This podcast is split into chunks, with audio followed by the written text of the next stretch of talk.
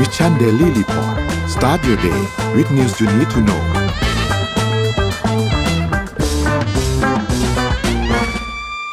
สวัสดีครับยินดีต้อนรับเข้าสู่ Mission Daily Report ประจำวันที่ 21 สิงหาคม 2566 นะครับ วันนี้คุณอยู่กับพวกเรา 2 คนตอน7โมงถึง8โมงเช้า สวัสดีพี่เอ็มครับ สวัสดีค่ะนนท์สวัสดีค่ะท่านผู้ฟังทุกท่าน ครับ สวัสดีเช้าวันจันทร์นะครับ วันนี้เอาเป็นว่าในสัปดาห์นี้เลยดีกว่า น่าจะมีเหตุการณ์ หลายอย่างนะครับที่จะเกิดขึ้นภายในสัปดาห์นี้นะครับเพราะฉะนั้นเนี่ยอยากให้ทุกท่านติดตามสถานการณ์หลาย ๆ อย่างที่กำลังจะเกิดขึ้นภายในสัปดาห์นี้ แล้วก็เดี๋ยววันนี้เราจะอัปเดตเรื่องราวต่าง ๆ การรวมถึงเหตุการณ์ต่าง ๆ ที่จะคาดว่าน่าจะเกิดขึ้นภายในสัปดาห์นี้มาเตรียมความพร้อมให้ทุกท่านภายในสัปดาห์นี้กันด้วยนะครับโอเคเดี๋ยวนนท์พาไปดูตัวเลขกันก่อนครับว่าเป็นอย่างไรบ้างครับไปเริ่มต้นดูตัวเลขครับตลาดหลักทรัพย์บ้านเราครับเซ็ตอยู่ที่ 1,519.81นะครับติดลบมา 0.63%นะครับ หุ้นต่างประเทศครับ เริ่มต้นกันที่ดาวโจนส์ครับ อยู่ที่ 34,500 นะครับ แล้วก็ NASDAQ ครับอยู่ที่ 13,290 นะครับ NYSE ครับอยู่ที่ 15,750 นะครับฟุตซี่100 อยู่ที่ 7,262 นะครับทางเซ็งครับอยู่ที่ 17,950 นะครับ ติดลบมาประมาณ 2.05%เลยนะครับ ถัดมาครับ ราคาน้ำมันดิบครับมีการปรับตัวขึ้นประมาณ1%นะครับ WTI อยู่ที่ 81.25 นะครับ แล้วก็ Brent อยู่ที่ 84.80 นะครับ ถัดมาครับ ทองคำครับอยู่ที่ 1,889.31นะครับ แล้วก็สุดท้ายคริปโตครับ บิตคอยเนี่ยร่วงลงมาพอสมควรเลยนะครับ ค่อนข้างเยอะเลยนะครับ ถ้าเราดูจากตัวเลขเนี่ยนะครับ อยู่ที่ประมาณ 26,000นะครับ อีเทเรียมเนี่ยอยู่ที่ 1,670 นะครับ บิตคอยบ i แ a น c ์ครับอยู่ที่ 20,000เอ้ย216 นะครับ โซลาร่าครับอยู่ที่ 21.78 นะครับ แล้วก็บิตครับคอยอยู่ที่ 1.30 นะครับ นี่เป็นอัปเดตตัวเลขทั้งหมดครับ พี่เอ็มพาไปดู Morning Talk หน่อยครับ ว่าเป็นยังไงบ้างครับ ค่ะ Morning Talk ของวันนี้นะคะ เป็นเรื่องเกี่ยวกับฝนค่ะ มากับฝนเลยนะคะ ปัญหาที่มาพร้อมกับหน้าฝนคืออะไรบ้าง มันอาจจะไม่ใช่แค่น้ำท่วมอย่างเดียว มันมีอะไรอีก โรคภัยไข้เจ็บหรือเปล่า คอมเมนต์กันมาหน่อยนะคะ ได้ครับ เดี๋ยวช่วงท้ายๆมาคุยกันครับ นี่นนประสบเป็นผู้ประสบภัย เป็นหนึ่งในผู้ประสบภัยเหมือนกันเรื่องปัญหาฝนเนี่ยเจอทุกทุกสัปดาห์นะครับอะมาดูข่าวสารกันบ้างครับ เดี๋ยวพาไปอัปเดตเรื่องไหนกันก่อนดีในสัปดาห์นี้นะครับ จริงๆ ค่อนข้างจะมีหลายเรื่องพอสมควรเลยล่ะในสัปดาห์นี้ เพราะว่าต้องบอกว่าสัปดาห์นี้ก็เอากันตรงๆก็เป็นสัปดาห์เลือกตั้งนายกรัฐมนตรีกันอีกทีหนึ่งนะครับ แต่งตั้งนายกรัฐมนตรีนะครับในสภานะครับนนพาไปเปิดที่ข่าวการเมืองก่อนเลยแล้วกันนะครับ มีเรื่องให้ อัปเดตกันพอสมควรนะครับเอาเรื่องแรกก่อนคือเรื่องของการโหวตนายกรัฐมนตรีนะครับการนัดประชุมสภาเพื่อประชุมทั้งรัฐสภาคือทั้งสสและสวเพื่อที่จะโหวตนายกรัฐมนตรีเนี่ยนะครับจะมีขึ้นในวันพรุ่งนี้นะครับซึ่งทางด้านของคุณวันนอนะครับที่เป็นประธานรัฐสภาเนี่ยก็บอกว่าการประชุมเนี่ยจะเริ่มต้นขึ้นในเวลาประมาณ 10 โมงนะครับ ซึ่งจะเริ่มเร็วกว่า เอ้ยเริ่มช้ากว่าปกตินะครับ เพราะว่าปกติจะเริ่มประมาณ9ก้าโมงครึ่งนะครับ แต่ว่าอันนี้เพื่ออำนวยความสะดวกด้านการจราจรที่อาจจะมีการปิดถนนบริเวณรอบรัฐสภา ก็จะมีการแจ้งให้ที่ประชุมทราบกันไปแล้วในในวันที่ 18 สิงหาคมที่ผ่านมาว่าจะเลื่อนมาเป็น 10 โมงเช้านะครับในวันที่ 22 นะครับ แล้วก็คาดว่ารู้ผลนายรู้ผลโหวตเนี่ยก็น่าจะช่วงเย็นๆแหละครับประมาณน่าจะ5้าโมงครึ่งห้าโมงเย็นในแถวๆนี้นะครับเพราะว่าตลอดทั้งวันก็จะมีการอภิปรายเหมือนที่เคยมี ในครั้งแรกที่ตอนนั้นเป็นสนนเสนอชื่อของคุณพิธานะครับ ในครั้งนี้ก็เช่นเดียวกันครับก็คงจะมีการอภิปรายอยู่นะครับ ซึ่งจริงๆแล้วมันมีประเด็นอีกอันนึงก็คือเรื่องของยติของคุณรังสิมันโรมที่เป็นสสบัญชีรายชื่อของพรรคก้าวไกลนี่เลยครับที่กรณีขอให้มีการทบทวนมติรัฐสภาในการห้ามเสนอชื่อบุคคลซ้ำนะครับ ซึ่งค้างวาระอยู่เมื่อการประชุมรัฐสภานะครับ แต่ว่าขณะนี้เนี่ยสารรัฐมนูลได้วินิจฉัยให้สภาดำเนินเลือกนายกต่อไปได้เนี่ยก็ถือว่ายังคงค้างอยู่ในวาระ เพราะว่ายังไม่มีข้อยุตินะครับ ดังนั้นพอเปิดประชุมสภาวันพรุ่งนี้แล้วเนี่ยก็จะพยายามให้เรื่องดังกล่าวเนี่ยได้ข้อสรุปโดยเร็วที่สุด เพราะว่าก็จะมีเรื่องของโหวตนายกเนี่ยรออยู่นะครับส่วนในประเด็นเรื่องของการจะทบทวนว่าทั้งหมดจะใช้เวลาอะไรเท่าไหร่บ้างนะครับ ก็คาดว่าน่าจะเริ่มโหวตนายกกันเนี่ยประมาณ บ่ายสามนะครับแล้วก็อย่างที่บอกรู้ผลกันประมาณช่วงประมาณห้าโมงเย็นถึงห้าโมงครึ่งนะครับส่วนทีนี้ถ้าต้องต้องรอติดตามดูว่าจะเพียงพอไหมสำหรับคะแนนเสียงที่จะที่รวบรวมมาเนี่ยนะครับ ณ ปัจจุบันถ้าเราไปนับดูคะแนนเสียงกันสักนิดหนึ่งว่าณปัจจุบันตอนนี้เนี่ยเสียงที่จะโหวตให้กับคุณเศรษฐาสวีสินที่เป็นแคนดิเดตนายกรัฐมนตรีของพรรคเพื่อไทยเนี่ยมีเท่าไหร่แล้วเนี่ยนะครับ มีพรรคเพื่อไทย 141 เสียงนะครับ มีพรรคภูมิใจไทย 71 เสียงนะครับ มีพรรครวมไทยสร้างชาติ 36 เสียงนะครับพรรคชาติไทยพัฒนาอีก 10 เสียงนะครับพรรคประชาชาติอีก 9 เสียงนะครับพรรคชาติพัฒนากล้าอีก 2 เสียงนะครับพรรคเพื่อไทยรวมพลังอีก 2 เสียง และพรรคเสรีรวมไทย พลังสังคมใหม่ และพรรคท้องที่ไทยอีกพรรคละหนึ่งเสียงนะครับ ส่วนอีก 4พรรคที่กำลัง รออยู่เนี่ยนะครับก็คือพรรคพลังประชารัฐมี 40 เสียงครับพรรคพลังประชารัฐเนี่ยก็รอมติพรรคร่วมรัฐบาลอยู่นะครับว่าจะเข้าร่วมไหมนะครับซึ่งคาดว่าน่าจะเห็นความชัดเจนกันในวันนี้แหละนะครับแล้วก็มีพรรครูไทยเพื่อประชาชนนะครับที่มีหนึ่งเสียงนะครับที่ยินดีสนับสนุนและยินดีร่วมรัฐบาล มีพรรคใหม่แล้วมีพรรคประชาธิปไตยใหม่อีกอย่างละหนึ่งเสียงที่ก็บอกว่ายินดีที่สนับสนุนนะครับและปัจจุบันตอนนี้เนี่ยสสนี่มีทั้งหมด 498 คนนะครับ รวมเสียงที่โหวตให้แล้วเนี่ย317 เสียงนะครับจากพรรคที่เพื่อไทยรวบรวมมาได้นะครับส่วนเสียงที่ไม่โหวตให้ก็จะมีก้าวไกล 150 ไทยสร้างไทย 6 เป็นธรรม1นะครับและอีกพรรคหนึ่งที่ต้องรอความชัดเจนอีกครั้งหนึ่งก็คือพรรคประชาธิปัตย์อีก 25 เสียงนะครับที่ปัจจุบันณตอนนี้ก็ยังไม่ได้มีความชัดเจนใดๆนะครับว่าสุดท้ายแล้วจะโหวตไหมเพราะว่าเอาจริงพรรคประชาธิปัตย์นะปัจจุบันตอนนี้ หัวหน้าพรรคก็ยังไม่ได้ กรรมการพรรคชุดใหม่ก็ยังไม่ได้ยังคงเป็นชุดรักษาการอยู่นะครับ แล้วก็ต้องรอติดตามกันอีกทีหนึ่งว่าเสียงของสสที่อยู่ในสภาของพรรคประชาธิปัตย์เนี่ยจะว่าอย่างไรนะครับ จะมีมติพักกันออกมาก่อนที่จะมีการโหวตกันในวันพรุ่งนี้วันที่ 22 หรือเปล่านะครับ ทีนี้เหตุการณ์ที่เกิดขึ้นอีกอันหนึ่งเหมือนกันในวันวันนั้นเนี่ยก็คืออดีตนายกทักษิณชินวัตรที่จะเดินทางกลับประเทศไทยนะครับ ทางด้านคุณอุ้งอิง หรือคุณแพทองทานเนี่ยนะครับ ก็มีการพูดถึงในกรณีนี้นะครับ บอกว่าจะถึงที่ประเทศไทยเนี่ยวันพรุ่งนี้วันที่ 22 สิงหาคมเวลาคือ9โมงเช้านะครับ ที่สนามบินดอนเมืองนะครับ ซึ่งก็ก่อนบินคือก็จะบินมาจากที่แหละที่นี่แหละครับนครดูไบนะครับประเทศสหรัฐอาหรับเอมิเรตนะครับไปที่สิงคโปร์แล้วก็เดินทางกลับมาที่ไทยนะครับ ซึ่งก็ต้องบอกว่า เขาบอกว่าไม่เลื่อนแน่นอน และและจะไม่เลื่อนการเดินทางอีกแล้วนะครับ ก็อันนี้ค่อนข้างที่จะมีความมั่นใจพอสมควรแล้วสำหรับการเดินทางกลับในครั้งนี้นะครับ และที่สำคัญที่อยากให้ทุกท่านดูก็คือเอ่อเวลาที่กลับเนี่ยเป็นเวลาก่อนจะเปิดสภาด้วยซ้ำเพราะสภาเปิด 10 โมงใช่ไหมครับอันนี้บอกว่าจะถึงตั้งแต่ 9 โมงเช้านะครับ และที่สำคัญอีกอันหนึ่งก็คือ มาถึงเกาะกลับมาก่อนที่จะมีการโหวตเลือกนายกรัฐมนตรีด้วยนะครับ เพราะฉะนั้นอันนี้ก็เป็นอีกอันหนึ่งที่ น่าติดตามมาพอสมควรเลยนะครับ ว่าจะจะเป็นอย่างไรในวันพรุ่งนี้นะครับ คือต้องบอกว่าถ้าเราดูย้อนความกันนิดนึงเอาใกล้ๆ ไม่ต้องย้อนไปไกลมากว่าอดีตเคยบอกว่าจะกลับกี่ครั้งแล้วเนี่ยนะครับ เดิมทีเนี่ยจะกลับวันที่ 31 ใช่ไหมครับ แต่รัฐบาลกำหนดให้เป็นวันหยุดก็เลยเลื่อนมาเป็นวันที่ 10 สิงหานะครับ แต่ทีนี้มามาดูไปดูเลิกยามนู่นนี่อะไรต่างๆ แล้ว ก็ให้มาเป็นวันที่ 22 นะครับ ซึ่งก็สุดท้ายแล้วก็เอาละก็กลับมาที่ 22 นะครับ ก็รอติดตามดูว่าพรุ่งนี้เนี่ยจะจะเป็นอย่างไร เพราะว่าคุณทักษิณเองก็ได้มีการให้สัมภาษณ์กับทาง BBC ไทยด้วยนะครับบอกว่าผมอายุเยอะแล้วคิดถึงหลานอยากอยู่กับครอบครัวนะครับ อันนี้ก็ต้องรอติดตามดูว่าว่าจะเป็นอย่างไรนะครับ แต่ทีนี้ก็ยังมีคนไม่เชื่อครับ อย่างอย่างคุณชูวิทย์เองก็บอกว่าทักษิณจะไม่กลับหรอกทักษิณจะไม่กลับหรอก แล้วก็คุณเศรษฐาจะไม่ได้เป็นนายกด้วยแล้วก็โผคอรมอที่เราเห็นหลุดๆกันตามอินเทอร์เน็ตณปัจจุบันนี้เนี่ยเป็นของปลอมนะครับ คือก็ต้องบอกว่าโผครม.เนี่ยตราบใดก็ตามที่ยังไม่ได้นายกรัฐมนตรีความชัดเจนก็ยังยังไม่ได้หรอกครับ เพราะว่าสุดท้ายแล้วอำนาจจะไปอยู่ในมือของพรรคเพื่อไทยไปอยู่ในมือของแคนดิเดตนายกรัฐมนตรีไปอยู่ในมือของนายกที่ได้รับการแต่งตั้งเรียบร้อยแล้วเนี่ยนะครับ เป็นคนที่จะเลือกพรรคร่วมทั้งหมดนะครับ เพราะฉะนั้นอันนี้ก็ต้องรอติดตามกันอีกทีหนึ่งว่าสุดท้ายแล้วโผคณะครมโผครมต่างๆเนี่ยจะเป็นอย่างไรนะครับ อันนี้น่า เป็นอันนึงที่น่าติดตามมากนะครับ ส่วนอีกอันนึงก็คือเป็นโพของนิดาโพนะครับที่มีการทำโพหลังจากที่เพื่อไทยเนี่ยมีการตั้งรัฐบาลข้ามขั้วหรือเขาจะใช้คำว่าสลายขั้วก็ได้นะครับคือก่อนที่การเมืองไทยเนี่ยจะมาไปถึงจุดวันพรุ่งนี้ที่จะมีการเลือกนายกรัฐมนตรีเนี่ยนะครับ ก็มีการทำนินาโพนะครับจาก 1,310 หน่วยตัวอย่างนะครับ กระจายไป ทุกภูมิภาค ทุกระดับการศึกษา ทุกอาชีพ ทุกรายได้นะครับทั่วประเทศนะครับจากประชาชนที่มีอายุ 18 คนขึ้นไป เขาทำการสำรวจในวันที่ 15ถึง17 สิงหาคมก็เพิ่งไม่นานมานี้เองนะครับจากผลสำรวจเนี่ยนะครับเมื่อถามประชาชนถึงการเลือกพรรคเพื่อไทยตั้งแต่มีสิทธิ์เลือกตั้งเนี่ยพบว่า 36จุด39.6เนี่ยบอกว่า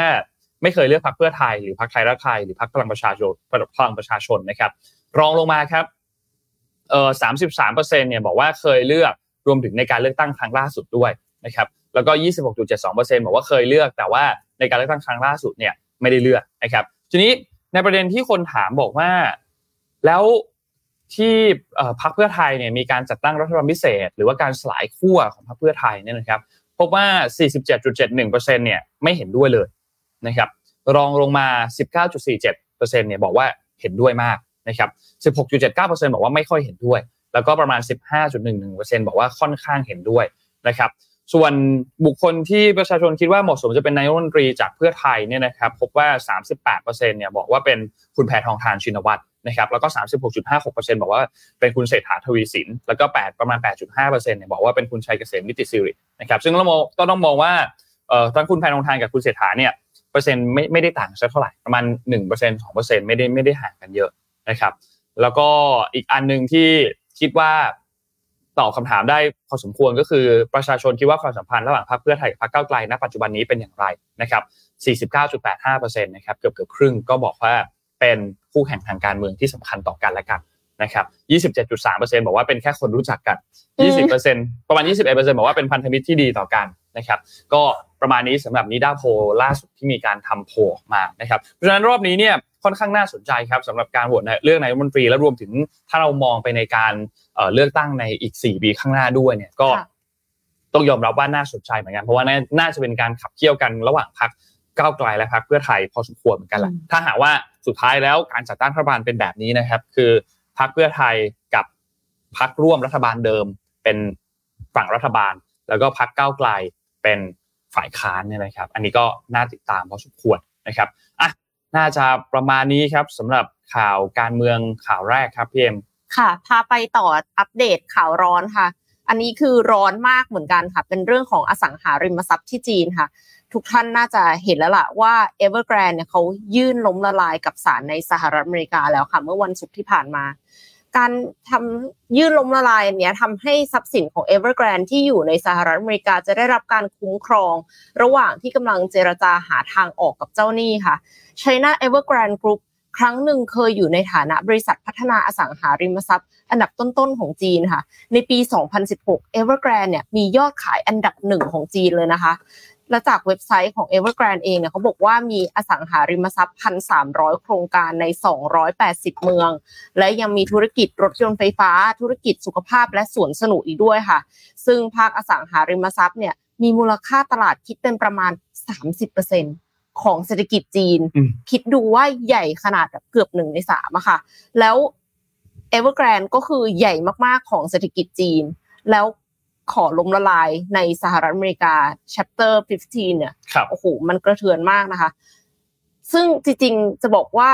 การสร้างหนี้เป็นเรื่องปกติของธุรกิจอสังหาริมทรัพย์ มันเป็นเรื่องปกติที่จะกู้หนี้มาเยอะๆ แล้วก็มาพัฒนาบ้านจัดสรรคอนโดค่ะไชน่าเอเวอร์แกรนก็เช่นกัน แต่ว่าคือมีช่วงหนึ่งหลังจากปี 2008 ค่ะ ที่มีธุรกิจที่มีวิกฤตสับไพรม์ที่สหรัฐอเมริกาเนี่ย จีนเขากระตุ้นเศรษฐกิจอย่างมาก พอกระตุ้นเศรษฐกิจอย่างมากเนี่ยก็บริษัทต่างๆ ก็กู้เงินมาสร้างอสังหาริมทรัพย์ประกอบกับเทรนด์ของคนรุ่นใหม่ที่ย้ายออกจากชนบทเข้าสู่เมืองทำให้มีแต่คนมาซื้ออสังหาริมทรัพย์เต็มไปหมดเลย แล้วก็มีเศรษฐีบางส่วนที่ไม่ได้ซื้อไว้อยู่ ไม่ได้ซื้อไว้ให้ลูกหลานหรอกซื้อไว้เก่งกำไรก็เยอะเหมือนกัน ก็บูมมากเลยค่ะ ธุรกิจอสังหาก็เติบโตอย่างรวดเร็วรวมถึง Evergrande เช่นกัน แต่ว่าพอสร้างไปสร้างมาเนี่ย มันกลายเป็นถึงจุดอิ่มตัวค่ะ เพราะว่าทุกคนก็เร่งสร้างกันหมดเลยราคามันขึ้นเนี่ยก็เร่งสร้างกัน ตอนนี้เนี่ย คนอย่างที่ทราบกันดีว่าประชากรในอินเดียกลายเป็นอันดับหนึ่งแทนจีนไปแล้ว คืออัตราการเติบโตของประชากรในจีนเนี่ยมันลดลงนะคะ ก็เลยทำให้มีบ้านร้างเต็มไปหมดเลย คืออสังหาริมทรัพย์เนี่ยมีมากเกินความจำเป็นค่ะ ในช่วงปี 2564 และปี 2565 Evergrande จึงมีผลการเนินงานที่ย่ำแย่ แล้วก็มีผลขาดทุนรวมกัน3แสนล้านบาท คือหลายครั้งอะมีการประกาศออกมาว่าจะสร้างโครงการ แล้วก็เก็บเงินจอง เก็บเงินจองจากประชาชน เสร็จแล้วปรากฏว่าไม่สร้างไปสร้างไปประกาศโครงการใหม่ต่อ ประกาศโครงการใหม่ต่อเสร็จแล้วก็ สร้างไว้ครึ่งครึ่งกลางๆเอาประกาศโครงการใหม่อีกแล้วเราก็คือได้เงินทั้งจากแบงค์ทั้งเงินจองจากประชาชน แต่ประชาชนไม่ได้บ้านค่ะ เกิดการประท้วงหลายครั้งเลยนะคะ แล้วก็จริง ๆ เรื่องเนี้ย คือตั้งแต่ก่อนโควิดละรัฐบาลจีนอะเขาเล็งเห็นแล้วว่าบริษัทอสังหาริมทรัพย์เนี่ยเกาะหนี้มากเกินจำเป็น ก็เลยทำให้ออกนโยบาย three red lines three red lines สามเส้นแดงออกมาค่ะ ซึ่งสามเส้นแดงอันเนี้ย ทั้งหมดเลยอะสุดท้ายก็คือจำกัดการก่อหนี้เพิ่มของบริษัทอสังหาริมทรัพย์ แปลว่าอะไร แปลว่าพอไม่มีสภาพคล่อง บริษัทอสังหาริมทรัพย์ ไม่สามารถหันไปพึ่งธนาคารได้อีก เพราะว่าตัวเองก่อหนี้มากเกินกว่า rate lines นั้นแล้วค่ะ Evergrande เองก็ดิ้นพอสมควร ก็คือเข้าไปหาผู้มีอำนาจของรัฐบาลว่าเฮ้ยถ้าฉันล้มเนี่ย สะเทือนแน่นอน แต่ผู้มีอำนาจก็ไม่ช่วยค่ะ เพราะว่าไม่อยากจะส่งสัญญาณที่ผิดๆให้กับบริษัทเอกชนว่าทำไปเลยเสี่ยงเต็มที่ถ้ามีอะไรเดี๋ยวฉันอุ้มเองอ่าก็เลยทำให้ไม่ช่วยค่ะ Evergrande ขาดสภาพคล่องรายรับไม่พอกับรายจ่าย เพราะว่าไม่สามารถโอนบ้านได้อะสร้างไม่เสร็จสักทีใช่ไหมคะครับก็เลยไม่สามารถชำระหนี้บริษัทที่ไปกู้ยืมมาได้รวมถึงผิดรัฐผิดนัดชำระหนี้กับคู่ค้าอื่น ๆ คู่ค้าอื่นๆคือใคร คนสร้างไงอ้าวพอ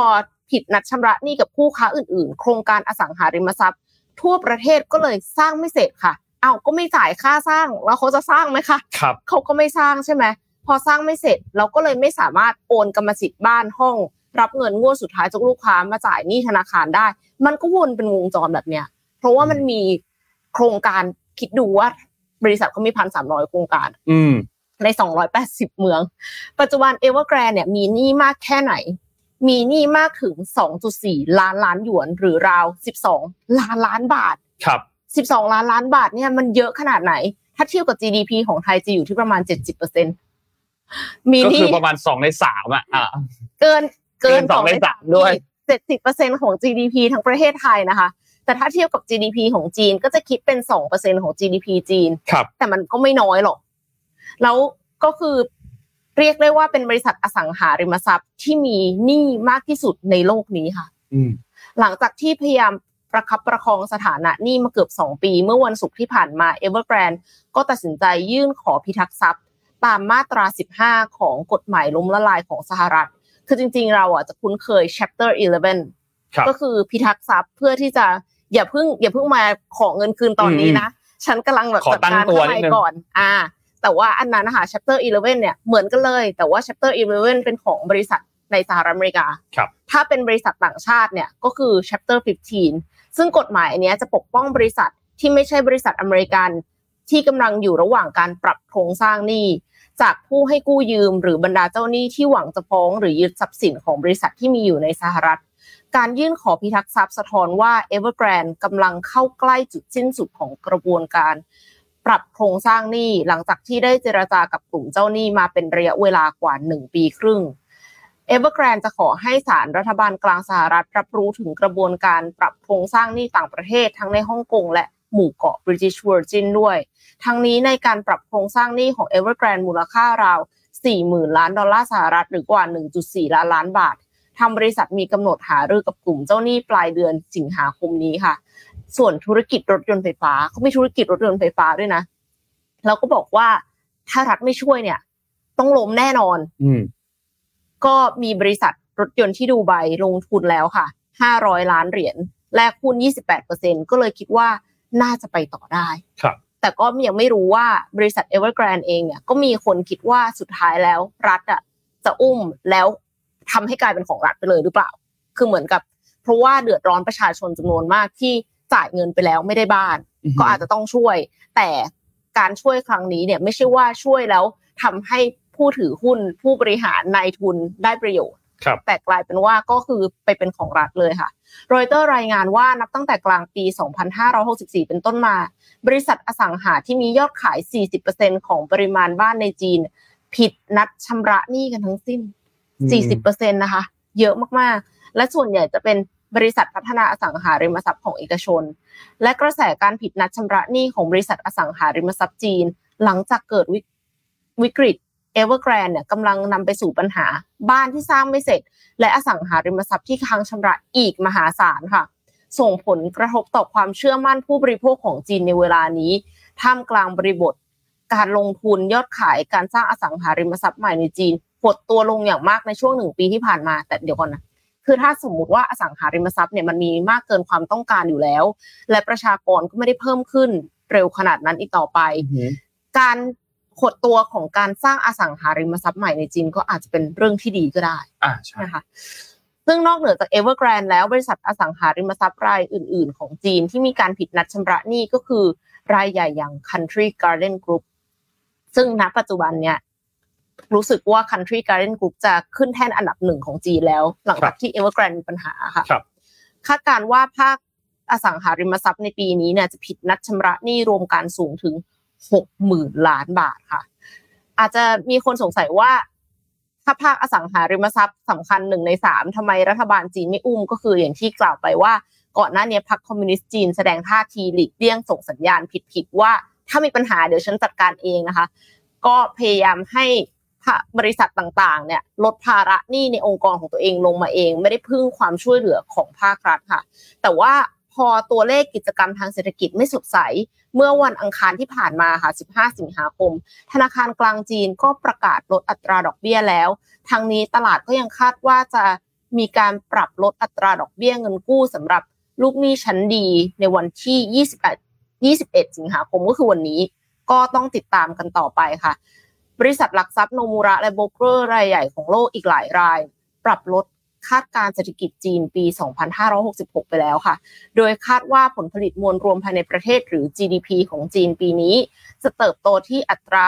4.6%เท่านั้น ซึ่งเป็นการลดลงจากประมาณการเดิมที่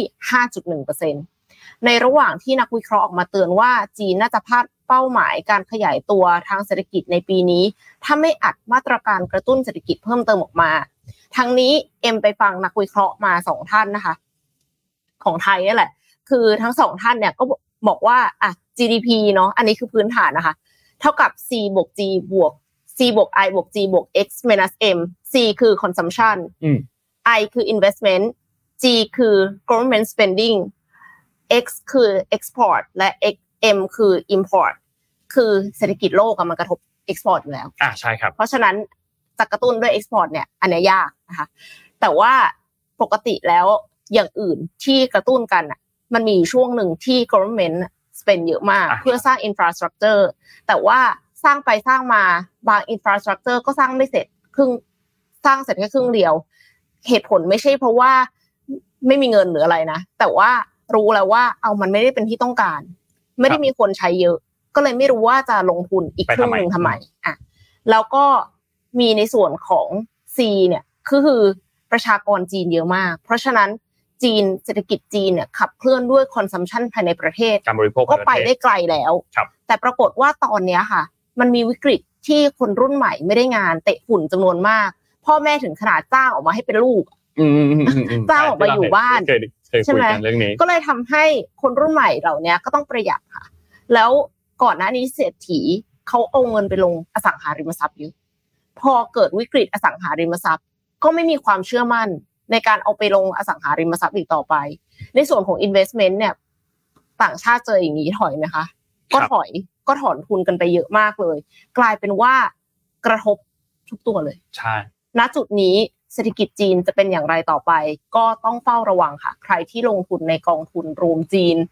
อะไรต่างๆ เนี่ยของจีนนะคะ ช่วงนี้ก็ต้องเฝ้าระวังให้ก็ก็อ่าใช่ครับเกาะเป็นขอบช่วงสนามเลยค่ะเป็นช่วงเป็นช่วงเฝ้าระวัง แล้วก็หรือมองในอีกมุมหนึ่งจะมองว่าเป็นช่วงเก็บของก็ได้ จะมองไปช่วงเก็บอย่าของอย่าก็ได้เพิ่เพงราะรีบเก็บตอนนี้เลยเพราะร่วงเยอะเหมือนกันแนะยังนำว่ายังไม่รู้ยังไม่รู้ว่าจะลยังไม่ต่ำสุดตรงไหนยังไม่รู้ค่ะว่าต่ำสุดหรือยังก็ใคร DCA ก็ก็ก็ก็อาจจะต้องลองดูว่า จะค่อยๆ DCA กันต่อไปไหมนะครับอันนี้ก็เป็นอีกหนึ่งทางเลือกเหมือนกัน แต่ว่าเรื่องของ Evergrande เนี่ยที่เอ็มพูดถึงคือมันล้มกันเป็นโดมิโนจริงๆนะเป็นโดมิโนแบบโดมิโนหนักมากเพราะว่าคนซื้อก็ไม่ได้บ้านไอตัวบ้านก็ไม่เสร็จ บริษัทคู่ค้าที่ทำธุรกิจร่วมกัน ก็ล่มไปเหมือนกัน แล้วก็เอ่อภาคการเงินเอง พอไม่มี Evergrande ไม่ชำระหนี้ธนาคารก็ ก็ปล่อยหนี้ได้น้อยลงด้วยค่ะก็โอ้โหลำบากกันไปธหมนาดคารก็ร้อนร้อนหนาวหนาวๆนะคะ เพราะว่ากู้เยอะมาก ใช่ครับลำลำบากกันลำบากกันไปหมดเลยครับ แต่ทีนี้ก็ต้องก็ต้องยอมรับว่าจีนเองก็ก็เหมือนกับเห็นเหตุการณ์นี้อยู่แล้วคือคืออยู่ในเรดาร์ค่ะเรียกว่าอยู่ในเรดาร์ไม่ไม่ได้เกิดขึ้นมาแบบไม่ได้เซอร์ไพรส์เออไม่ได้เซอร์ไพรส์เพราะเห็นอยู่แล้วว่ามันกำลังค่อยๆเกิดขึ้น ค่อย ๆ เกิดขึ้น แล้วก็ ถ้าเราเปรียบเทียบกันกับเหตุการณ์ที่เคยเกิดมาก่อนหน้านี้ยกตัวอย่างในในสหรัฐเนี่ยก็อาจจะต้องมองว่าในสหรัฐตอนนั้นอย่างเหตุการณ์ของเลห์แมนตอนนั้นเนี่ยก็เป็นเหตุการณ์ที่มันเกิดขึ้นแบบเซอร์ไพรส์อะอยู่ดีๆก็เกิดขึ้น แล้วก็จะวางแผนจะรับมืออะไรก็ไม่ทันแล้ว แต่ว่าเมื่อเทียบกันกับอันนี้เนี่ยยังเห็นเห็นอยู่ว่ามันกำลังจะเกิด แต่จะสามารถรับมือได้ดีมากน้อยแค่ไหนเนี่ยต้องรอติดตามดูนะครับเมื่อกี้ที่พูดถึงอีกอันหนึ่งก็คือทางด้านของจีนเนี่ยนอกจากเรื่องของอัตราดอกเบี้ยแล้วเนี่ยก็มีการประกาศตรึงอัตรา การแลกเปลี่ยนด้วยเหมือนกันนะครับเพราะว่าในช่วงที่ผ่านมาเนี่ยเงินหยวนก็อ่อนค่าอย่างต่อเนื่องเหมือนกันนะครับซึ่งทางการจีนเองก็มีการประกาศใช้มาตรการที่เขาเรียกว่าเหมือนกับกำหนดอัตราแลกเปลี่ยนรายวันนะครับเพื่อรับมือกับเงินหยวนที่อ่อนค่าลงในปัจจุบันตอนนี้นะครับหลังจากที่จีนเนี่ยพยายามที่จะเขาเรียกว่ากู้ความเชื่อมั่น จากการที่ตลาดเนี่ยได้รับผลกระทบจากตัวเลขเศรษฐกิจที่ในช่วงที่ผ่านมาก็ค่อนข้างแย่พอสมควรนะครับทางด้านธนาธนาคารประชาชนจีนหรือว่า PBOC เนี่ยนะครับก็ได้มีการกำหนดอัตราแลกเปลี่ยน รายวันนะครับก็ตรึงไว้ที่ 7.2006 หยวนต่อดอลลาร์นะครับซึ่งต้องบอกว่าห่างจากค่าเฉลี่ยตามความเห็นของที่เทรดเดอร์ที่นักวิเคราะห์วิเคราะห์กันเนี่ยนะครับอยู่ที่ 7.3047 หยวนต่อดอลลาร์ซึ่งต้องบอกว่าเป็นช่องที่ใหญ่มากนะครับแล้วก็บลูมเบิร์กเนี่ยเขาก็รายงานบอกว่าตั้งแต่ที่มีการเริ่มทำสำรวจมาในปี 2018 เนี่ยอันนี้เป็นช่องที่กว้างที่สุดตั้งแต่ช่วงเวลาตอนนั้นที่เขาเริ่มทำสำรวจมาเลย นะครับซึ่งในสัปดาห์ที่ผ่านมาเนี่ยจีนพยายามที่จะยับยั้งการอ่อนค่าของเงินหยวนอย่างต่อเนื่องนะครับ แต่ก็อย่างที่ทุกท่านเห็นว่าความพยายามอาจจะไม่ค่อยเป็นผลสักเท่าไหร่นะครับ ก็ต้องรอตามกันอีกทีหนึ่งว่า จะมีมาตรการอะไรออกมาอีกไหมนี่นะครับ นอกเหนือจากเรื่องของการแทรกแซงอัตราแลกเปลี่ยนแล้วเนี่ยทางการจีนเองก็ยังคงมีการเรียกร้องให้ธนาคารเนี่ยมีการตรวจสอบว่าบริษัทในท้องถิ่นเนี่ยกำลังมีการเก็งกำไรในสกุลเงินหยวนหรือเปล่านะครับ เพราะฉะนั้นอันนี้เป็นอีกอันหนึ่งที่เพิ่มความตึงเครียดต่อ สกุลเงินหยวนมากพอสมควรนะครับอันนี้น่าน่าน่าติดตามมากนะครับลงพาไปดูข่าวต่อครับ ขอพาไปที่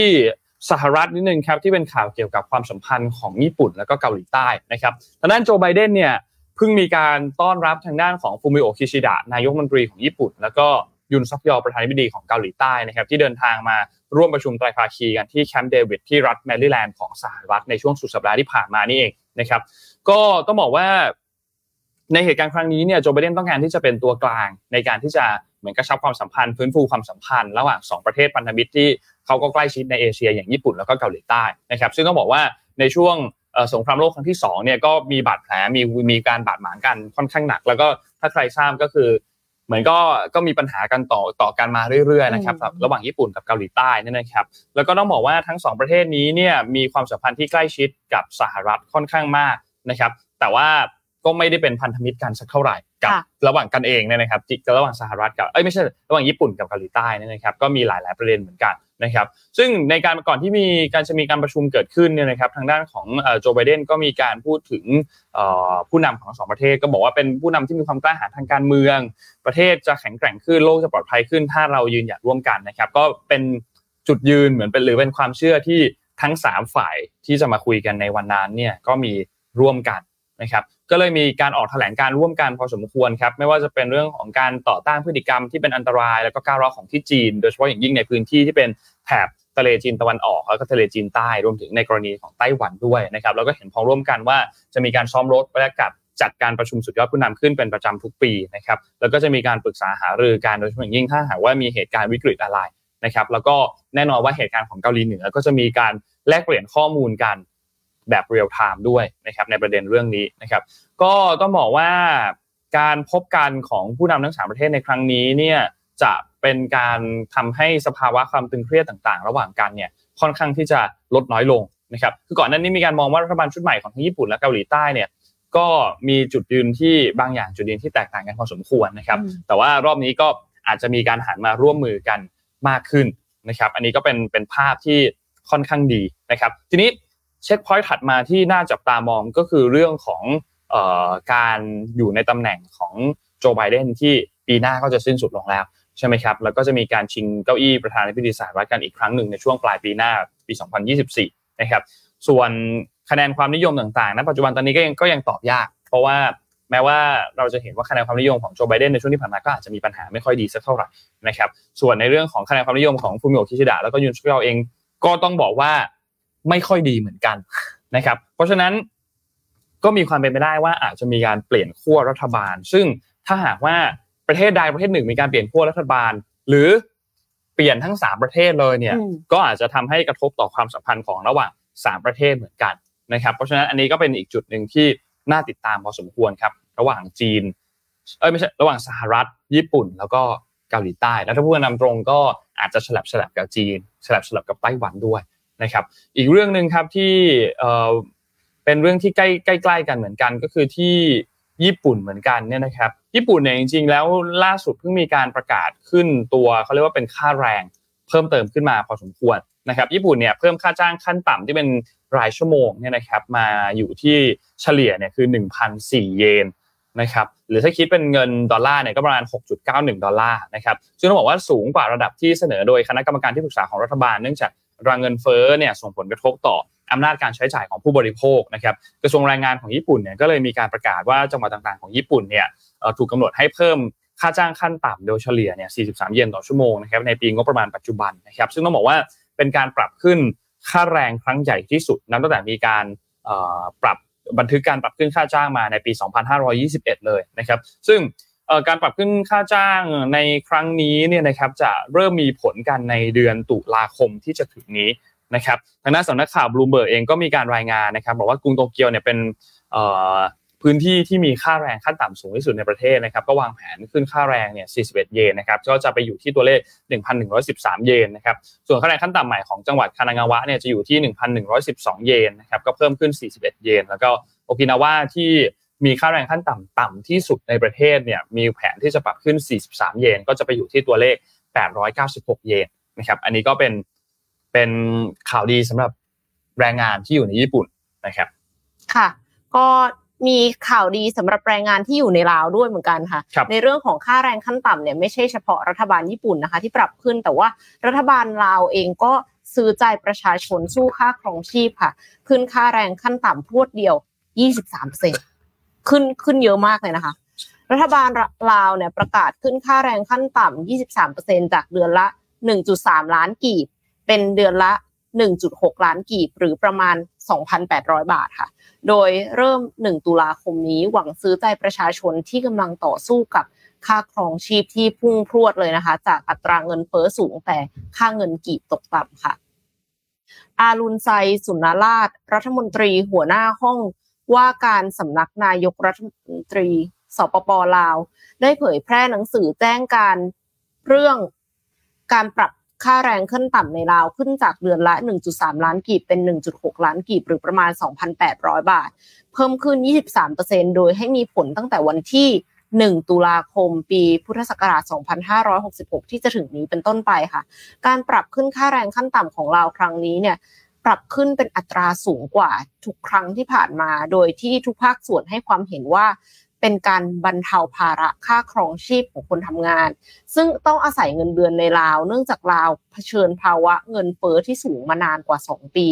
ทำให้ค่าเงินกีบตกต่ำอย่างรุนแรงในขณะที่ราคาสินค้าทุกชนิดกลับเพิ่มสูงขึ้นค่ะ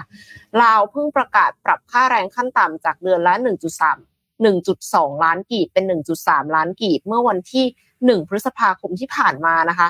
โดยประวัติการปรับค่าแรงขั้นต่ำย้อนหลัง 4 ปีที่แล้ว ลาวได้ขึ้นค่าแรงขั้นต่ำจากเดือนละ2ขอโทษค่ะ9แสนกีบเป็นเดือนละ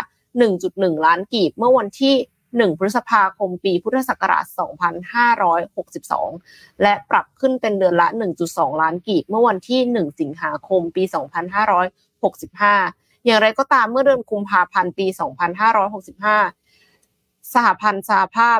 แรงงานลาวเคยเสนอรัฐบาลว่าเพื่อสู้กับค่าครองชีพที่สูงขึ้น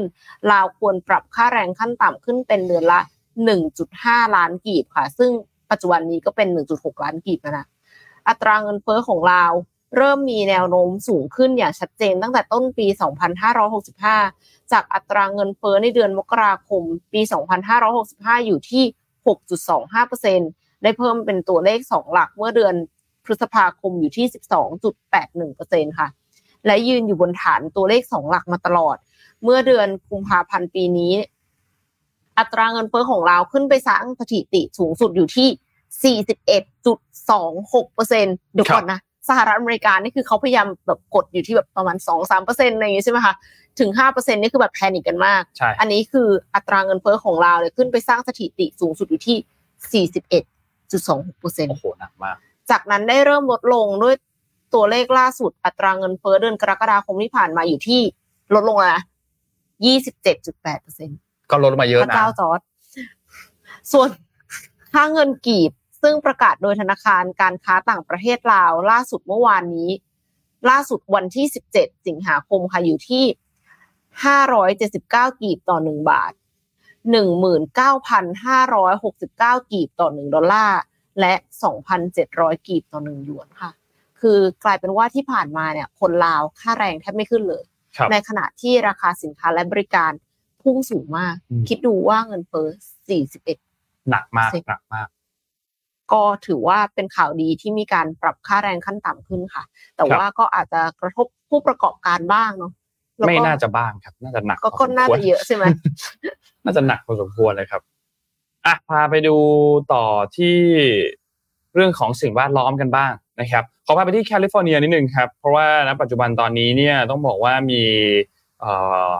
พายุที่เป็นพายุโซนร้อนเนี่ยนะครับพัดไปถล่มที่ แคลิฟอร์เนียค่อนข้างหนักพอสมควรเลยนะครับ คือ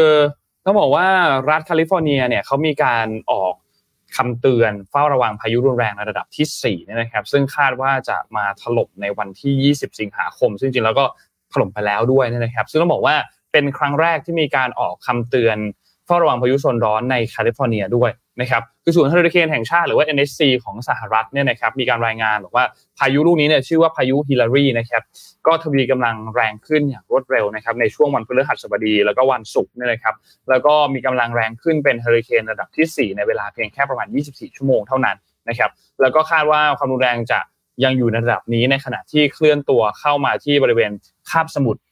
บาฮากาลิฟอร์เนียด้วยนะครับในวันที่ 19 สิงหาคมเนี่ยนะครับ ก็ตามรายงานเนี่ยก็บอกว่าพายุอันนี้เนี่ยค่อนข้างที่จะรุนแรงนะครับแล้วก็ต้องบอกว่าทำให้เกิดปริมาณน้ำฝนเนี่ยสะสมในพื้นที่ที่แห้งแล้งที่สุดของแคลิฟอร์เนียรวมถึงในหุบเขาที่เป็นเดธวัลเลย์ด้วยนะครับหุบเขาเดดวัลลี่หุบเขามรณะเนี่ยนะครับ ซึ่งก็เป็นสถานที่ที่ร้อนที่สุดในโลกนะครับ แล้วก็ต้องบอกว่าข้อมูลจาก NWS หรือว่าสำนักงานพยากรณ์พยากรณ์อากาศแห่งชาตินะครับ โดยทั่วไปแล้วเนี่ย เดด v วลลีเนี่ยได้รับปริมาณน้ำฝนประมาณ 2 นิ้วตลอดทั้งปีเท่านั้นเองนะครับอืมแต่ว่าความชื้นจากฮิลลารีอาจจะทำให้เกิดฝนตกหนักมากพอทำให้เอ่อปริมาณที่บอกเดิมทีจะได้รับน้ำฝน 2 นิ้วตลอดทั้งปีเนี่ยอาจจะเกิดขึ้นเพียงแค่วันเดียวเท่านั้นเองนะครับแล้วก็ต้องบอกว่าในช่วงที่มีการถล่มเนี่ยนะครับอย่างที่ทุกท่านเห็นครับถ้าเราติดตามภาพเนี่ยนะครับผู้ว่าการรัฐแคลิฟอร์เนียครับคุณกาวินนิวซัมเนี่ยนะครับ ก็มีการประกาศสถานการณ์ฉุกเฉินแล้วก็เตรียมความพร้อมก่อนที่พายุจะถล่มแล้วเนี่ยนะครับ แล้วก็ทางการเนี่ยก็มีการสั่งบอกว่าเตือนให้ประชาชนแล้วก็นักท่องเที่ยวเนี่ยอยู่ห่างจากบริเวณชายฝั่งในช่วงเวลาที่มีพายุในช่วงเนี่ยวันที่ 20 21 ที่ผ่านมาเนี่ยนะครับ เพื่อลดความเสี่ยงที่อาจจะ เกิดอันตรายจากเฮอริเคนลูกดังกล่าวนะครับแล้วก็บอกว่าจะมีฝนมีฝนตกมาอย่างหนักตั้งแต่ช่วงเช้าไปจนถึงช่วงบ่ายของวันอาทิตย์เลยนะครับก็มีลมแรงมีระดับน้ำที่สูงขึ้นอย่างรวดเร็วทำให้เส้นทางจราจรหลายเส้นเนี่ยก็ถูกตัดขาดนะครับแล้วก็ปริมาณน้ำฝนเนี่ยก็วัดได้เพิ่มขึ้นมาประมาณสูงขึ้นมาประมาณ 3-6 นิ้วเลยนะครับซึ่งต้องบอกว่าในช่วงหลายปีที่ผ่านมาเนี่ยเฮอริเคนเนี่ยเป็นภัยธรรมชาติอันหนึ่งที่ สร้างความเสียหายให้กับทางด้านของสหรัฐ กับแคนาดา แล้วก็กับเม็กซิโก รุนแรงมากๆนะครับ แล้วก็ต้องบอกว่าในปีนี้เนี่ยพายุเหล่านี้เนี่ยนะครับก็เป็นเหมือนกับหนึ่งใน factor ที่ทำให้สถานการณ์ของไฟป่าในโซนโซนนี้เนี่ยมันรุนแรงมากยิ่งขึ้นด้วยนะครับ ซึ่งนนท์กำลังจะพาไปพูดถึงต่อก็คือเหตุการณ์ของวิกฤตไฟป่าที่เกิดขึ้นบนเกาะมาวีของรัฐฮาวายที่ต้องบอกว่าลุกไหม้แล้วก็รุนแรงที่สุดในสหรัฐเนี่ยในรอบ ร้อยปีเลยนะครับเหตุการณ์ที่นี่ที่เอ่อมาวีณปัจจุบันตอนนี้เนี่ยนะครับล่าสุดเนี่ยก็หัวหน้าฝ่ายจัดการเหตุฉุกเฉินของเกาะมาวีเนี่ยก็มีการประกาศลาออกในวันที่ 17 สิงหาคมที่ผ่านมาด้วยนะครับ ก็มีการวิพากษ์วิจารณ์กันพอสมควรนะครับ จากทั้งประชาชนเองจากทั้งสื่อท้องถิ่นเองว่า การรับมือเหตุไฟป่าครั้งล่าสุดเนี่ยทำได้ไม่ดีนะครับค่ะแล้วก็เกิดความเสียหายเยอะนะครับ แล้ว ที่สำคัญคือยอดตัวเลขผู้เสียชีวิตณปัจจุบันตอนนี้ก็อยู่ที่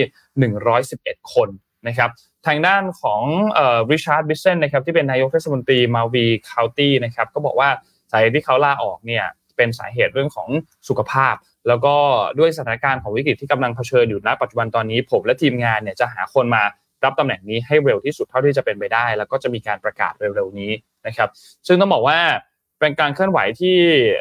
ปรากฏตัวเป็น ครั้งแรกหลังจากที่มีสถานการณ์ไฟป่าฮาวายเกิดขึ้นมาประมาณหนึ่งสัปดาห์ที่ผ่านมาเนี่ยนะครับแล้วก็ภัยพิบัตินี้ก็ทำให้มีอาคารเสียหาย 2,200 หลัง มูลค่าความเสียหายรวมแล้วเนี่ยอยู่ที่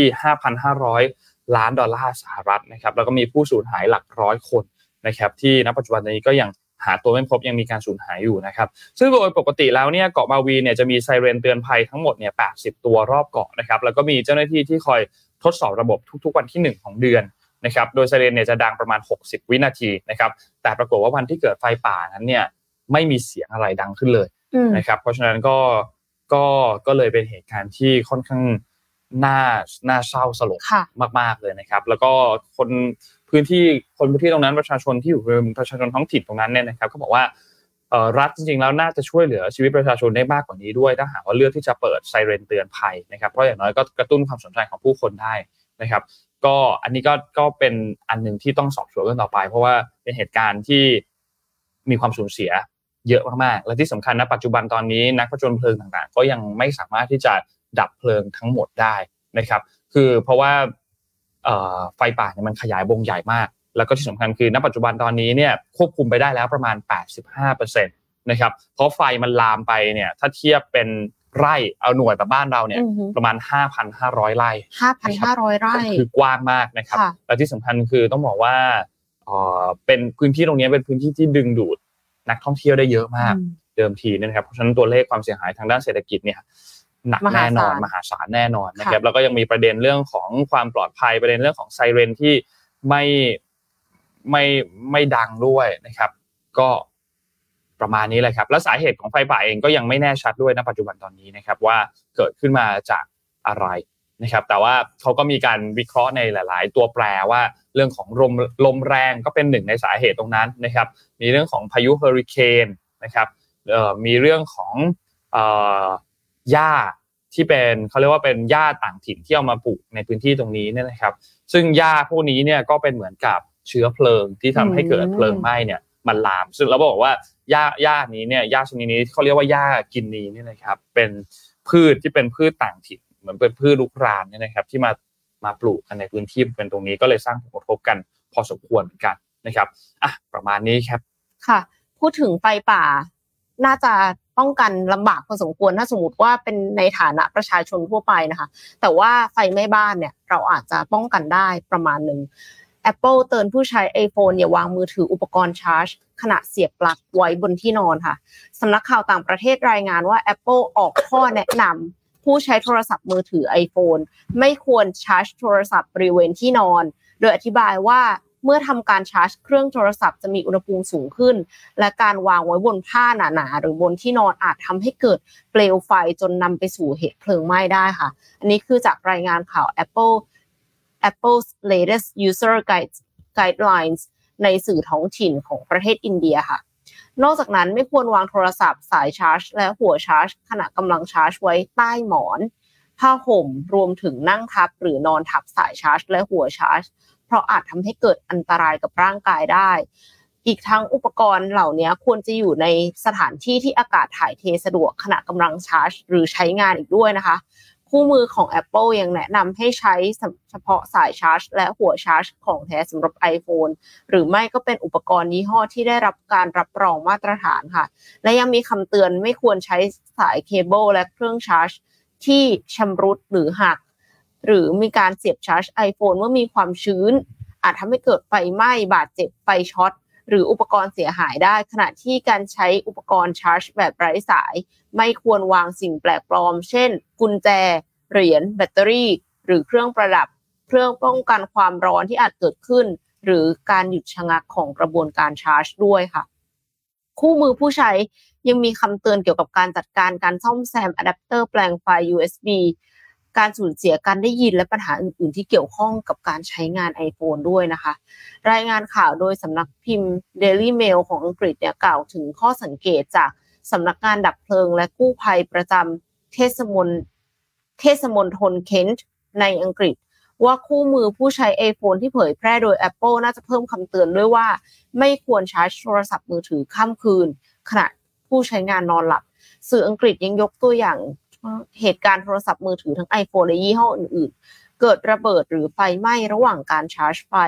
ที่เกิดเหตุการณ์ขึ้นในประเทศหลายเหตุการณ์มาเป็นอุทาหรณ์นอกจากนั้นยังกล่าวด้วยว่าไม่เพียงแต่เสี่ยงอันตรายเท่านั้น แต่การชาร์จมือถือข้ามคืนโดยเฉลี่ยแล้วคือ 8 ชั่วโมง มากกว่าเวลาชาร์จจริง ซึ่งใช้เวลาประมาณ 2 ชั่วโมงเท่านั้น วิธีนี้จะเพิ่มปริมาณความร้อนที่แบตเตอรี่ได้รับทำให้อายุการใช้งานสั้นลง แล้วก็ อาจจะต้องซื้อโทรศัพท์เครื่องใหม่เร็วกว่าที่เป็นค่ะ อืมอืมก็จริงๆชาร์จบนที่นอนเนี่ย หลายคนคงรู้แล้วแหละว่าไม่ควรทำใช่ใช่แต่ว่าชาร์จข้ามคืนเนี่ยเอ็มก็ยังทำอยู่เลย คือคือเรื่องชาร์จข้ามคืนเนี่ยก็ก็พูดยากเหมือนกันเนาะพูดยากเออพูดยากมากเพราะว่าบางคนบางคนก็บอกว่าเหมือนระบบมันก็มีระบบมันก็ตัดใช่ไหมครับหมายถึงว่าพอแบตเตอรี่มันไปเต็มแล้วอะมันก็ตัดไปไป แต่ว่า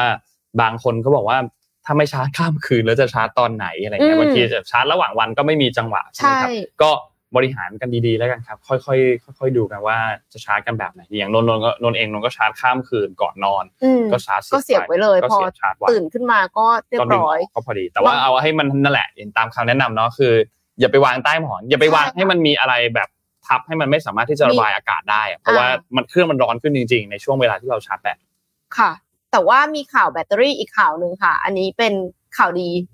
CATL นะคะเปิดตัวแบตเตอรี่ LFP รุ่นใหม่ชาร์จ 10 นาที รถวิ่งได้ 400 กิโลเมตรค่ะ เริ่มผลิตปลายปีนี้ คือถ้าสมมติว่าชาร์จแค่ 10 นาที เราก็ไม่ต้องชาร์จข้ามคืนใช่ไหมครับ CATL ผู้ผลิตแบตเตอรี่รายใหญ่จากจีน ที่มีเทสลาเป็นลูกค้าเจ้าใหญ่ที่สุดเปิดตัวแบตเตอรี่ LFP รุ่นใหม่ ภายใต้ชื่อเล่นเชินสิงซึ่ง ผู้บริหารของ CATL ระบุว่าชาร์จเพียง 10 นาทีก็สามารถทำให้รถยนต์ไฟฟ้าวิ่งได้ 400 กิโลเมตรค่ะ หรือหากชาร์จเต็มก็เคลมว่าวิ่งได้ถึง 700 กิโลเมตร โดยตั้งเป้าว่าจะเริ่มผลิตจำนวนมากภายในปลายปีนี้ และเริ่มส่งมอบปีหน้าค่ะ ชื่อแบตเตอรี่ LFP เนี่ยมันย่อมาจากสูตรเคมีนะคะ ซึ่งก็คือ lithium iron phosphate แล้วก็เป็นแบตเตอรี่ที่เทสลานำมาใช้คือ ไม่ใช่รุ่นใหม่เนี่ยนะ แต่ว่าแต่เดิมเทสลาก็คือใช้รุ่นรุ่นเก่าอยู่แล้วค่ะ แทนที่แบตเตอรี่นิโคลนิกเกิลโคบอลต์อลูมิเนียม ที่มีส่วนผสมของแร่โลหะหายากอย่างโคบอลต์เทสลาเนี่ยใช้แบตเตอรี่แบบนี้มาตั้งแต่ปี 2021 แล้วนะคะ ประเทศจีนเป็นผู้ส่งออกหลักแบตเตอรี่ชนิดนี้นำโดย CATL ซึ่งครองส่วนแบ่งตลาดแบตเตอรี่รถยนต์ไฟฟ้าถึง 35%ในไตรมาสแรกปีนี้มีจุดเด่นคือ ราคาถูกและปลอดภัยค่ะ แต่มีปัญหาเหมือนกัน คือความหนาแน่นของพลังงานต่ำทำให้รถวิ่งได้ไม่ไกลมากเท่ากับแบตเตอรี่ชนิดอื่นค่ะ การเปิดตัวครั้งนี้จึงน่าสนใจว่าจะสามารถแก้ข้อด้อยของแบตเตอรี่ LFP ได้เพียงใด ถ้าชาร์จไวได้ระยะทางไกลขนาดนี้ EV ก็น่าจะโกแมสน่าจะใช่ครับน่าจะ adopt กันในวงกว้างมากขึ้นนะคะ เพราะว่าตอนนี้เนี่ยปัญหาหลักๆ เลยก็คือ หาที่ชาร์จไม่ได้ ต้องจองที่ชาร์จล่วงหน้า คือกลายเป็นว่าไม่ flexible อะ ครับคืออิสระของการขับรถที่จะไปที่ไหนก็ได้เวลาไหนก็ได้ มันเริ่มจะไม่มี เพราะว่าต้องไปจองที่ชาร์จล่วงหน้านะคะ ถ้าในกรณีที่ชาร์จสิบนาที แล้วแบตสี่ร้อยคนที่มาจองชาร์จ ก็ชาร์จแค่สิบนาที ไม่ต้องจองชาร์จหนึ่งชั่วโมงเหมือนปกติใช่ไหมดังนั้นก็ใครที่จะซื้อรถยนต์ไฟฟ้าถ้าไม่รีบมากก็อาจจะต้องรอไปก่อน อ่าใช่ ก็ก็ลองดูครับโนว่า มันก็คงพัฒนาเรื่อยๆนะเนาะอืมไอไอ้เรื่องเรื่องของรถไฟฟ้าเนี่ยก็ดีดีดีแหละที่มันพัฒนาเรื่อยๆแบบเนี้ยเพราะว่ามันก็ผู้บริโภคก็ได้เปรียบและที่สำคัญก็คือณปัจจุบันตอนนี้เองเอาจริงๆ จุดชาร์จเองก็เพิ่มขึ้นเรื่อยๆ และเพิ่มค่ะเร็วด้วยนะ เอาจริงๆโนโนแถวบ้านนนท์จากเดิมที่แบบว่ามีจุดเดียวอะไรเงี้ยตอนนี้ก็เห็นเยอะขึ้นอะไรเงี้ยในช่วงใกล้ๆบ้านเนี่ยนะครับเอ่อถัดมาขอพามาที่เรื่องของ short video กันนิดนึงครับอันนี้เป็นข้อมูลจาก Meta ที่เป็น Meta ของประเทศไทยเลยเนี่ยนะครับ คือในยุคปัจจุบันตอนนี้เนี่ยเป็นยุคของวิดีโอสั้นแล้วแล้วก็ Meta เนี่ยก็มีมีเหมือนเป็นโซนที่เป็นวิดีโอสั้นเลยก็คือ Reels ใช่ไหมครับ ที่เป็นฟีเจอร์วิดีโอสั้น ถ้าเอาจริงๆมันก็คล้ายๆกันหมดแหละอ้าวใช่ Reels TikTok YouTube Shorts ของ YouTube ค่ะเนี่ยมันก็ก็มีความค่อนตัดข้างทีจะเดียวใส่สามแพลตฟอร์มเลยค่ะใช่ใช่ใช่ครับ ใกล้เคียงกันหมดนะครับ แล้วก็ต้องบอกว่าล่าสุดเนี่ย Meta ประเทศไทยเนี่ยนะครับที่นำโดยทางด้านของคุณแพรดำรงมงคลกุลนะครับที่เป็น country director ประจำ Facebook ประเทศไทยจาก Meta เนี่ยนะครับก็มีการเปิดเผยข้อมูลอันนึงบอกว่าฟีเจอร์ Reels เนี่ยเป็นประเภทของคอนเทนต์ที่โตเร็วที่สุดในภูมิภาคเอเชียแปซิฟิกรวมถึงในไทยด้วยนะครับรายงานล่าสุดในไตรมาสที่ 2 ของปีนี้เนี่ยนะครับผลการยอดการดู Reels เนี่ยต่อวันเนี่ยพุ่งสูงขึ้นอยู่ที่สองสองร้อยพันล้านสองร้อยพันล้านก็คือสองแสนล้านนะครับ สองแสนล้านครั้งต่อวันนะครับแล้วก็มียอดการรีแชร์คอนเทนต์เรียลทั้งทาง Facebook และทาง Instagram เนี่ยสูงขึ้นมากกว่า 2 เท่าเมื่อเทียบกับในปี 2022 นะครับ ส่วนในไทยเนี่ยผู้คนใช้เวลามากกว่า คือถ้าเปิดแอปของ Meta ไม่ว่าจะเป็น Facebook หรือ IG เนี่ยนะครับใช้ Reels เนี่ยประมาณ 50%ของเวลาที่ใช้อยู่บนแพลตฟอร์มของ Meta นะครับซึ่งซึ่งสูงนะครับสูงมากนะครับ แล้วก็ต้องบอกว่า ผู้ลงโฆษณาของ Meta เนี่ยเกินกว่า 75%เนี่ยในปัจจุบันเนี่ยเลือกลงโฆษณาผ่านทาง Reels แล้วก็รายได้ทั่วโลกจาก Reels เนี่ยทะลุ 10,000 ล้านเหรียญสหรัฐนะครับ ต้องบอกว่าปีก่อนปีที่แล้วเนี่ยอยู่ที่ 3,000 ล้านเหรียญเท่านั้นเองนะครับ ก็อันนี้ก็บวกขึ้นมาเยอะอะสามสามเท่าเนี่ยนะครับ แล้วก็เมตาก็เลยพยายามโปรโมทช่องทางผ่านเรียลเนี่ยมากขึ้นนะครับ ก็จะลุยหนักมากขึ้น มีส สามเรื่องหลักๆ เรื่องแรกเนี่ยก็คือเรื่องของการโตขึ้นของคอนเทนต์วิดีโอโดยเฉพาะยิ่งก็คือพวกของวิดีโอสั้นต่างๆเนี่ยนะครับเมตาเนี่ยก็บอกว่าการแนะนำคอนเทนต์โดยใช้ AI เนี่ยจะช่วยให้การบริโภคคอนเทนต์เรียลบน Instagram เนี่ยสูงขึ้นประมาณ 24%โดยในปีที่แล้วเนี่ยก็มีการเปิดตัว Meta Advantage Suite เนี่ยนะครับหรือว่าสูตรเนี่ยนะครับ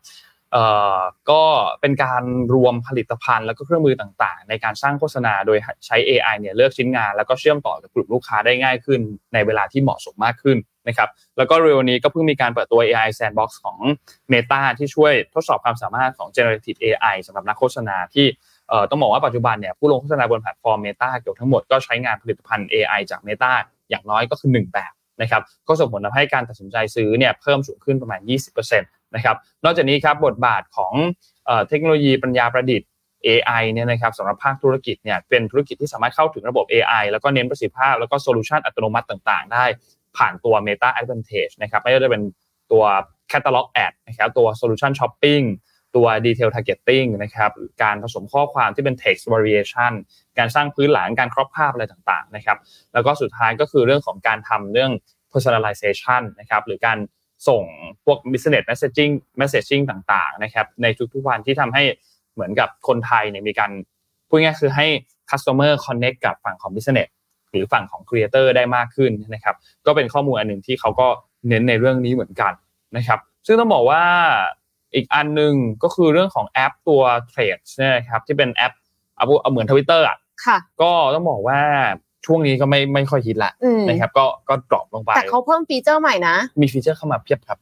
ค่อยๆเพิ่มเข้ามาครับ แต่ก็ก็ก็ต้องรอดูครับว่าการทำ personalization รวมถึงเรื่องของ community ใน Threads หลังช่วงนี้เนี่ย จะเป็นอย่างไรต่อนะครับ แต่ว่าในเรื่องของเราเราเราถอยมาดูที่ภาพกว้างกว่านั้น ก็คือเรื่องของคอนเทนต์ของ short video ณปัจจุบันตอนนี้เนี่ยที่ได้รับความนิยมมากๆในทุก ๆ แพลตฟอร์มเนี่ยนะครับนนท์ว่าอันนี้น่าสนใจ แล้วก็ที่สำคัญคือ TikTok ต้องต้องต้องจัดการเรื่องนี้พอสมควรเหมือนกัน เพราะว่าหนึ่งคือ IG มีการทำ monetization ใช่ไหมครับอ่า YouTube Short ก็ทำเช่นเดียวกัน คือแบ่งรายได้ให้กับ Creator นั่นแหละง่ายๆ TikTok ในช่วงนี้ยังไม่มี Twitter เองก็เพิ่งมีการทำเรื่องของการแบ่งรายได้ให้กับเอ่อ Creator นะครับเพราะฉะนั้น TikTok อันนึงเนี่ยอันนี้เนี่ยก็น่าตามเหมือนกันว่า TikTok จะตามมาทันไหมหรือว่า TikTok ช่วงนี้เขาเน้น TikTok Shop ไม่รู้เขาก็เขาก็ไปดูเรื่องนั้นเพราะว่าเพราะว่าก็ต้องไปหวดกับ Marketplace เจ้าอื่นๆ เหมือนกันเนี่ยนะครับแต่น่าน่าน่าสนใจครับว่าอนาคตของ รูปแบบของคอนเทนต์ในอนาคตเนี่ยจะเป็นแบบไหนนะครับแต่ short video ในช่วงเวลาตอนนี้เนี่ยมาแน่ แล้วบวกกับในช่วงที่ทุกแพลตฟอร์มเขาดัน short video short video ด้วยเนี่ยมันก็ยิ่งทำให้เอ่อ reach ต่างๆ engagement ต่างๆเนี่ยมันสูงขึ้นไปด้วยสำหรับพวก short video พวกนี้เนี่ยนะครับเพราะว่าตัวแอปเขาเขาดันเรื่องนี้อยู่ แต่ว่าแต่ว่า TikTok เองอะเขาก็กลับข้างกันไงตอนนี้ที่ออกฟีเจอร์มาเป็นฟีเจอร์ สามารถที่จะโพสต์เหมือน status Facebook ได้ค่ะ แต่ว่าเขาก็จะใส่เสียงเข้าไปทำเป็นเหมือนกับว่าเป็นวิดีโอแต่จริงๆแล้วมันเป็น text เป็น text เลยเป็น text เลยใช่ไหมครับ ใช่แต่ว่าเอาจริง ๆ ก็ไม่ค่อยไม่ค่อยบันเทิงนะหมายถึงว่าปกติเอ็มชอบอ่าน article ยาวๆอยู่แล้วเอ็มอ่านใน Facebook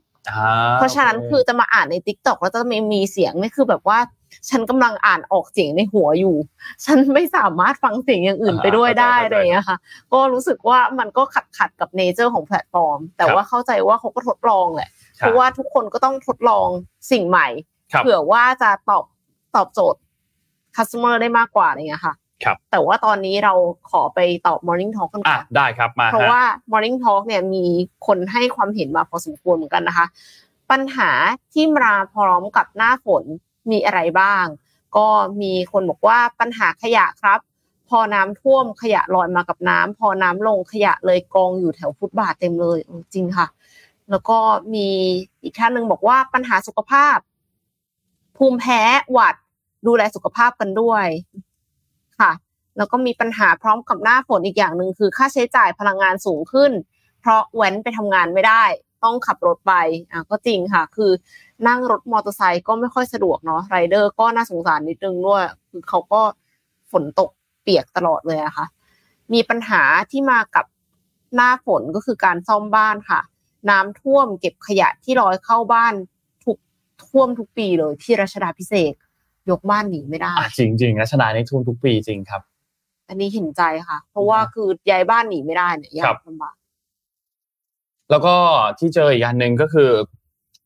ช่วงหน้าฝนช่วงเนี้ย มันร้อนมากเลยนะพี่เอ็มมันร้อนแบบกลางวันมันร้อนมากเลยสี่สามสามแปดสามเก้าองศาเซลเซียสอะไรอย่างเงี้ย แล้วก็เราเห็นแดดร้อนแบบนี้ เอ่อผู้ชายอย่างเราทำอะไรครับ ซักผ้าครับ ตากผ้า พอช่วงเย็นเป็นไงฮะ ฝนตก